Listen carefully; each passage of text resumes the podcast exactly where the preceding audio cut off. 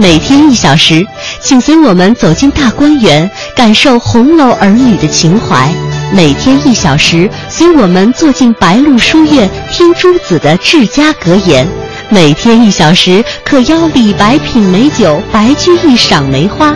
今天这一小时，你来了吗？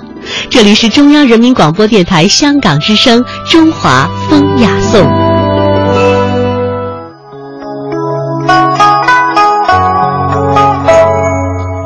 说到鱼拓呀，从它的历史的这个严格上的变化来看呢，早期的这个鱼拓是以墨来作为颜料的，所以说作品当中就看上去缺乏层次感和这种明暗的变化。应该说那个时候还谈不上叫做艺术作品，只能说是记录了所获鱼的这个大小。后来呢，鱼拓的爱好者将这个墨啊进行了调配，使得鱼拓作品当中啊就看出了一种透视感。这种踏技与早期的传踏的技法当中的这个禅意踏极其相似，这个作品当中啊就显得生动了许多。同时，这个时候的于拓的作品也吸收了我国全形踏的一些技法，更加注重作品的整体的形态。那我国的全形拓呢，主要是拓制青铜器的，也是为了记录早期的作品存档所用的一种技法。它采用的是剪贴、素描、分次、补拓的这种技法。呃，举个例子，在北京的故宫博物院就存有大量的青铜器的一些拓片。后来啊，随着照相技术的传入，全形拓法也衰弱了。由于墨拓呢具有独特的韵味，现在仍有许多的鱼拓爱好者热衷于墨拓。然而呢，使鱼拓发生根本变化的是上世纪五六十年代，随着科技的发展，特别是颜料的创新，使这个彩色鱼拓的产生成为了可能。彩色鱼拓的出现，使鱼拓作品发生了本质的变化，在技法上，从最初的踏制鱼形到踏出色彩层次的变化，进而踏出不同鱼的本身特色。所以说，鱼踏艺术的这种创作方法，就吸收了中国传统的全形踏的特点，又发展了传统踏的技法，具有些鲜明的这种个性的特征，能够将鱼形、鱼鳞到鱼体上的细部的特征，真实的反映出来，更加的直接，更加的艺术，展现出鱼的美丽。这是与其他的艺术表达的形式不同的地方，也是与其他艺术形式所不能比拟的。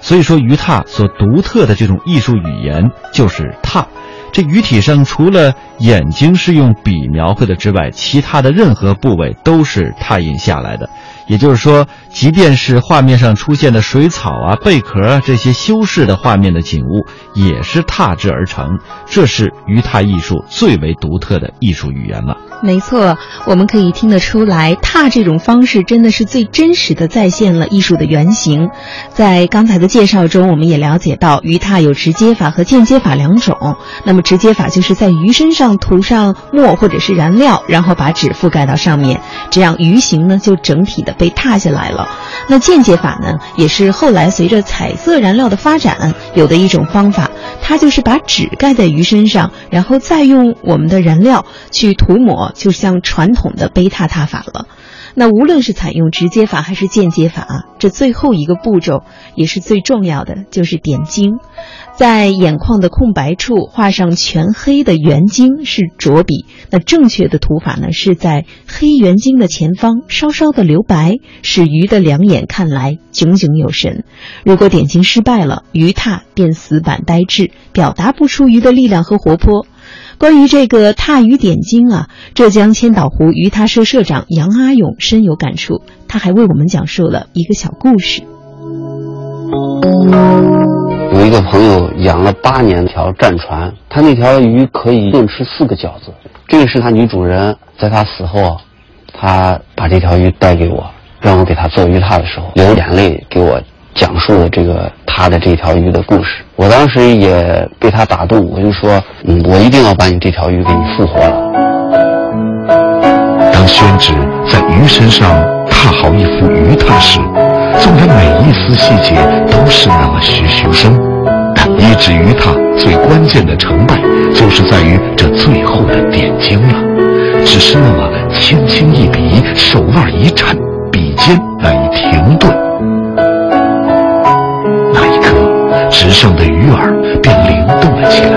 活蹦乱跳，跃然纸上。他觉得太不可思议了，他那条鱼真的就活过来。他说他从来没看到过他的鱼的那种眼神是看着自己的。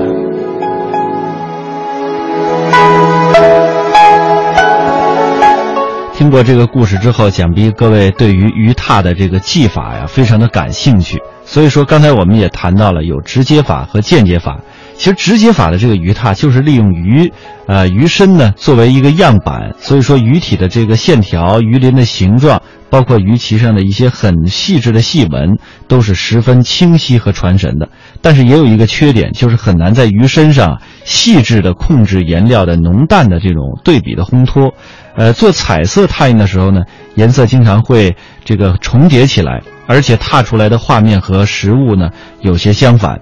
但是间接法就不一样了，是用这个呃一些绢裹的棉花团做踏具啊，所以说鱼鳞呢，包括鳍纹啊，虽不能像直接法这种作品显得栩栩如生，但是它可以加一些修饰，这样的话可以使鱼的姿态看起来更加的活泼，神神韵呢也是显得更加的细腻。嗯，这个鱼拓的用墨和用色呀，也是非常的讲究的。鱼拓的用墨呢，以色彩比较艳丽的油烟墨和色彩较轻的这个松烟墨为佳。那么普通的我们在市场上可以买到的墨汁啊，就太浓了，需要加水四到六倍的稀释。这个国画用的颜料呢，是最适合做彩色鱼拓的，而水彩的燃料呢，就容易混淆，油质胶质过浓，是拓不出细致的效果的。当然了，也有人是用蜡笔来做原料。那么在纸张方面呢，我国的书画艺术使用的生宣纸以及粘纸是最好的。哎，很多朋友就好奇了，说这个鱼。呃，可以这样拓的这么的精致，那其他的一些个动物也可不可以进行这个拓印呢？其实啊，这个范围随着技术的进步而逐渐的扩大。比如说螃蟹啊、龙虾、对虾之类的这个甲壳类的动物，还有啊章鱼、像乌贼这这类的软体的动物，包括呢海藻啊、啊这个海中的一些隐花的植物啊，还有一些贝类的、珊瑚类的，都可以做拓印。尤其现在这个工业技术非常发达了，这个鱼拓呢还可以印在皮革上、印在衣料上、在瓷器上、漆器器上、金属器皿上，包括一些塑胶品上，现在都可以做鱼拓了。嗯，随着鱼拓技术的发展，它有这么多的门类，当然它的应用呢也非常的丰富。这个彩色鱼拓的图案啊，适合做窗帘、床罩、衬衣、领带，还有腰带等等的装饰。呃，艺术爱好者呢，则则会非常考究的去选林子、线圈、轴头，算一算尺寸，选好纸质和框子，把鱼拓作品精心的装裱起来，悬挂在室内，用作欣赏。那么现在的鱼拓呢，不再限于衡量鱼身的大小了，它已经成为一种高度的艺术，使现代人于自然环境之中去捕捉灵动和优美，呈现出丰富的鱼拓作品。透过视觉和心感，我们去认识到海洋生态的真形美姿。那么，对于鱼拓艺术，如果是不十分了解，你一定想知道到底该如何欣赏它的美呢？鱼拓艺术家古斌啊，对此有他自己的看法。鱼拓呢，它是一种艺术和制作技术的一种结合，就它是一个制作和艺术相结合的一种一种吧艺术形式，比较单一一点的一种小的艺术旁支。一幅好的鱼拓，纹理非常清晰，边线呢非常整齐，就是身体的地方非常整齐。选择的鱼呢也要求是吧，背鳍了、尾鳍了都不能烂，鱼鳞不要少。这样呢，踏出的鱼呢比较完整。当然，鱼拓作品更重要的一点，一个是鱼的纹理清晰程度，另外就是说一个体现了一个作者的一种艺术修养在里面。比方说，你会描绘眼睛，要有点睛之笔，画龙点睛嘛。鱼的眼睛是能够传神的地方，鱼的身体呢是能够体现其他的东西所不能替代的一些纹理肌理，这是那种肌理的美啊，是其他的不能够替代的。你像我们的我们中国的鱼拓，应该是比较喜欢和那个书画相结合的，尤其在书法上比较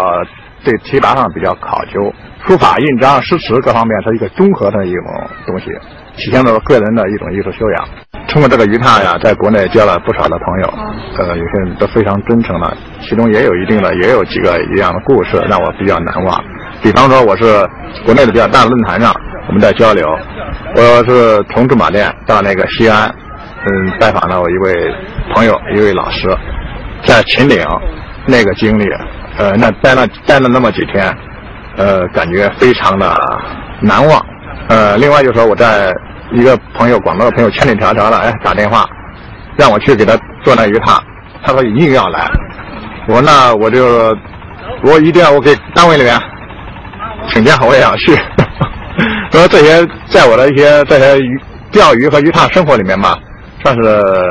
一些花一些花絮吧，一些让给自己一个好的记忆。